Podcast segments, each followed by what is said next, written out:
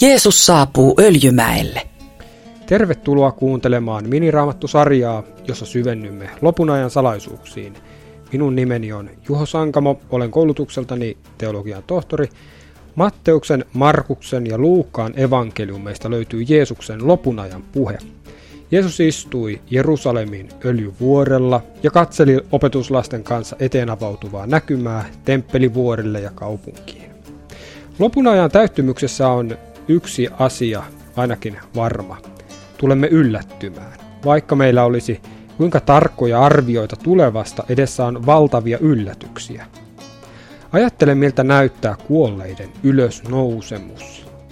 Miltä näyttää ja kuinka kuuluu Jeesuksen Kristuksen paruus ja kunniakas paluu pilvien päällä.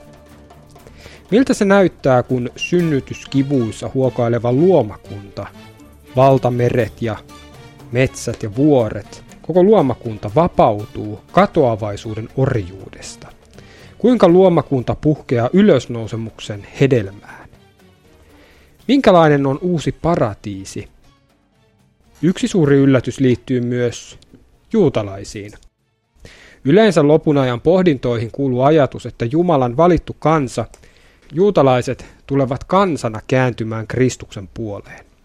Nyt viimeiset 2000 vuotta juutalainen kansa on kokonaisuudessaan torjunut Kristuksen, mutta apostoli Paavali kirjoittaa, että paatumus, joka on kohdannut osaa Israelin kansasta – kestää siihen asti kuin muista kansoista koottava määrä on tullut täyteen.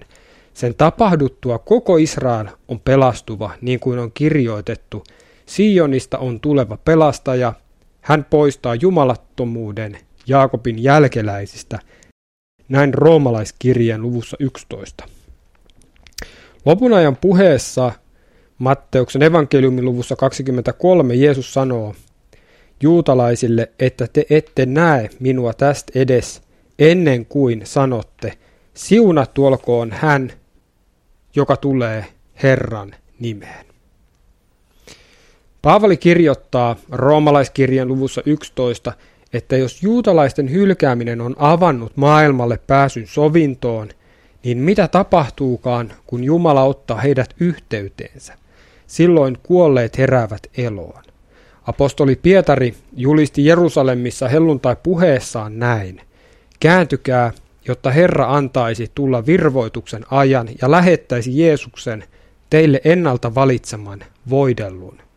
Taivas on oleva hänen asuinsiansa siihen aikaan saakka, jolloin kaikki pannaan kohdalleen, niin kuin Jumala ikiajoista asti on luvannut pyhien profeettojensa suulla. On tässäkin aika paljon ihmettelemistä, Voitko kuvitella hetkiä, jolloin juutalainen kansa kokonaisuudessaan palaa niin kuin tuhlaajapoika isän luo? Juutalainen filosofi Gershom Scholem pohti profeetta Joonaa. Kun häneltä kysyttiin, kuka sinä olet, niin raamatussa Joona vastaa, minä olen hebrealainen ja palvelen Herraa, taivaan Jumalaa.